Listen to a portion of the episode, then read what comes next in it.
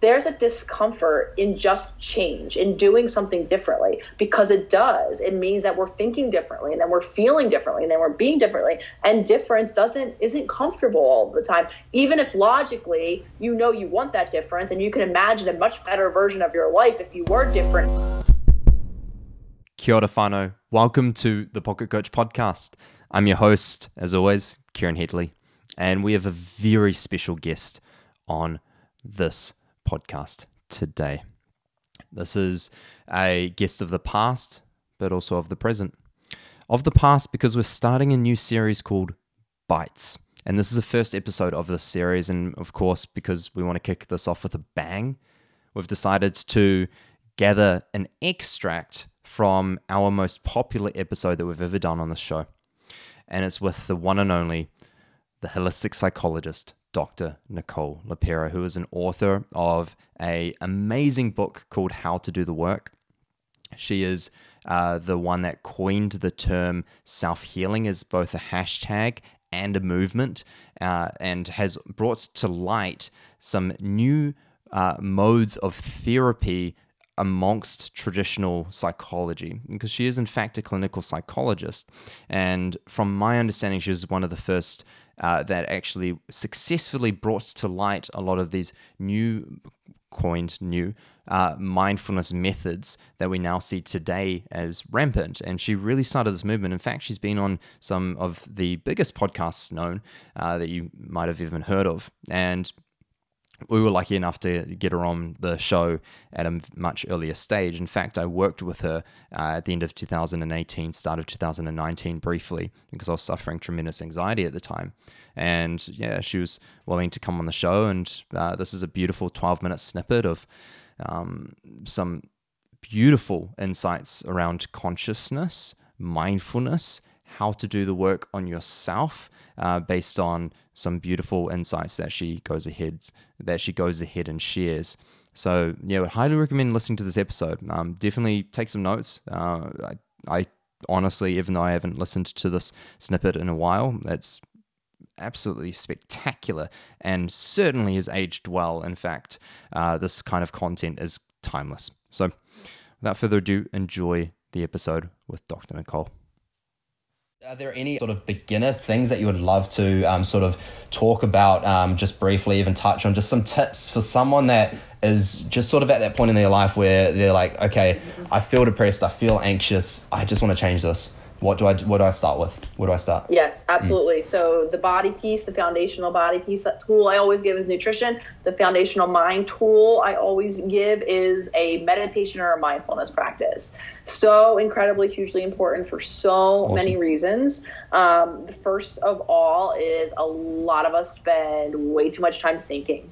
Um, so being able to shift our change our relationship with our thoughts, and I say that specifically because I think a lot of people have the false belief that a meditation practice or a mindfulness practice zens us out and we're relaxed and our thoughts go away. And there's actually this ideal, you know, nirvana in our heads where we're thought free. That never happens. We never have control over our thoughts. Mm. What we have control over, though, is how long we spend with them and what we do with them. And a lot of our, especially when we're talking anxiety, a lot, a lot of our anxieties originate because we're spending way too much time in our heads. A lot of our depression we're thinking, where you're thinking about the past and ruminating and beating ourselves up or worrying about tomorrow or next year or the uncertainty of the future, right? So meditation, developing the ability to have a space between our thoughts and us is so hugely important. I always kind of word it like this a lot of us live under the dictatorship of our thoughts. So, what they say is how I feel and what I do. And not always is that chain of events giving us the optimal life that we want. Mm. So, having a meditative practice is a hugely important first step in that direction.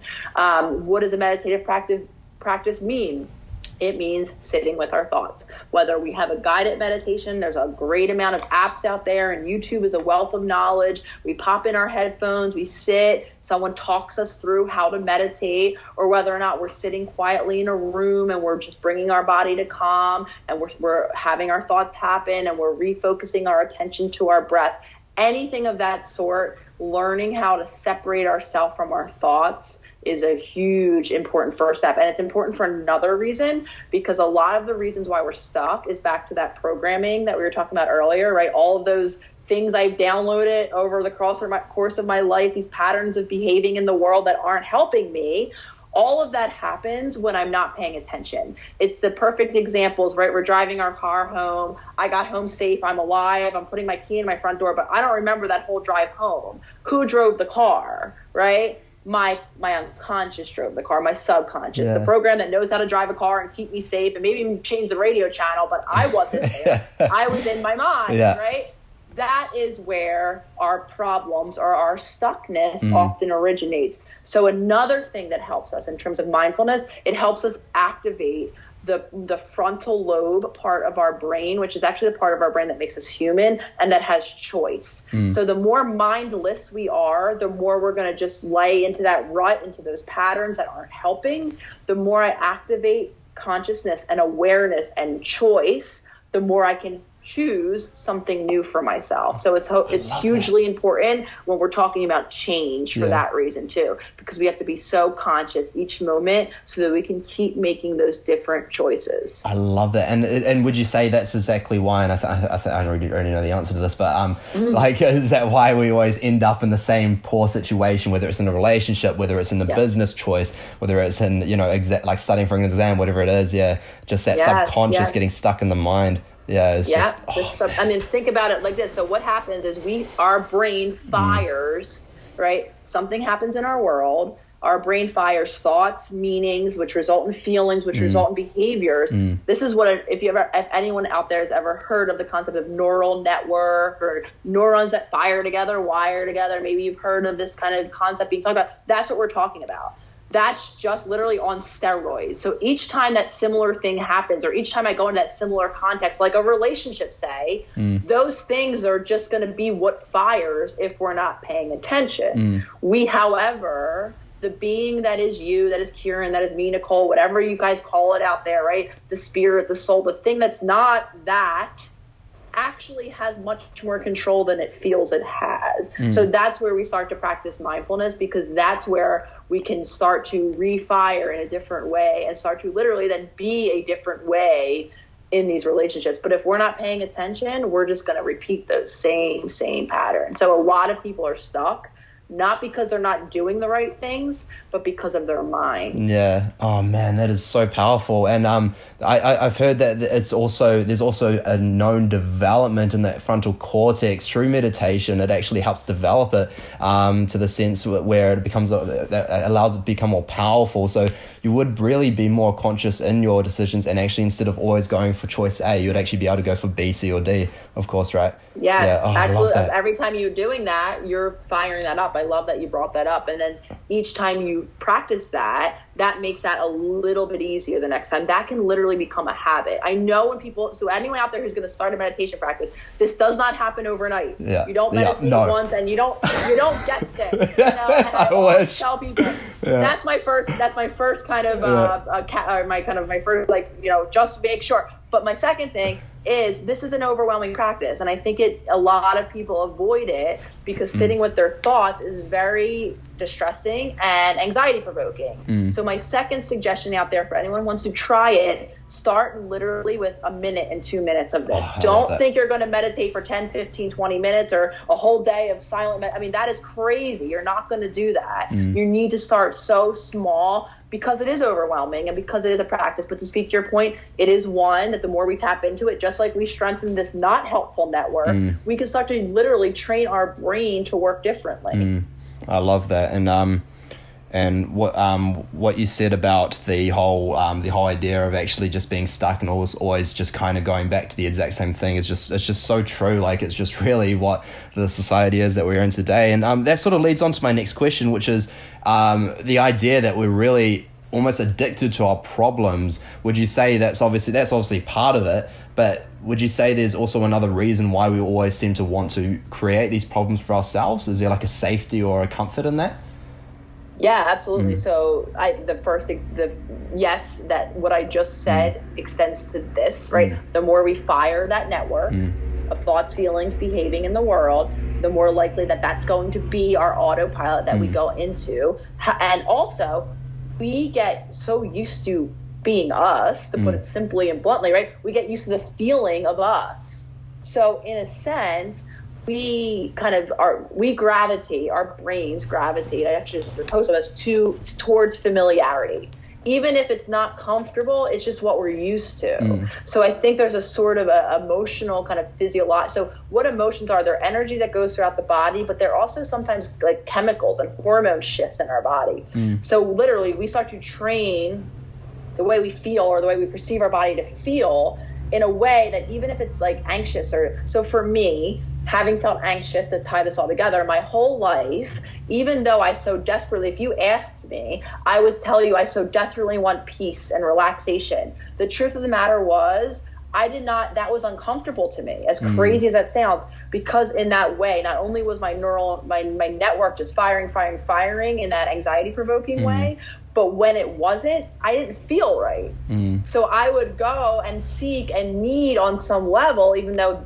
anxiety obviously was uncomfortable it was what i knew yeah. so i make the argument that there's literally like a biological addiction that we have to a feeling sometimes which leads us to in a sense whether or not we're consciously aware of it or not go out and seek more of that mm. it's almost like an emotional home per se i remember um, i can't remember where i heard this but the, um, the idea of why um, I can't remember which state it is, but there's always a, there's a storm um, every so often and in this particular place and it always just damages the homes yet these people never seem to move. And it's just like you think like why don't you just move? But that's their home. And it's similar to yeah. the way that we all sort of approach emotions is there's there's usually like a particular emotion or emotions that we sort of get stuck in right? And we sort of always go back to these feelings or thoughts whatever they are in order to create these mm-hmm. consistent situations. Like for me um, I know I feel almost I, there was a time and time where I always felt comfortable just being shy and down,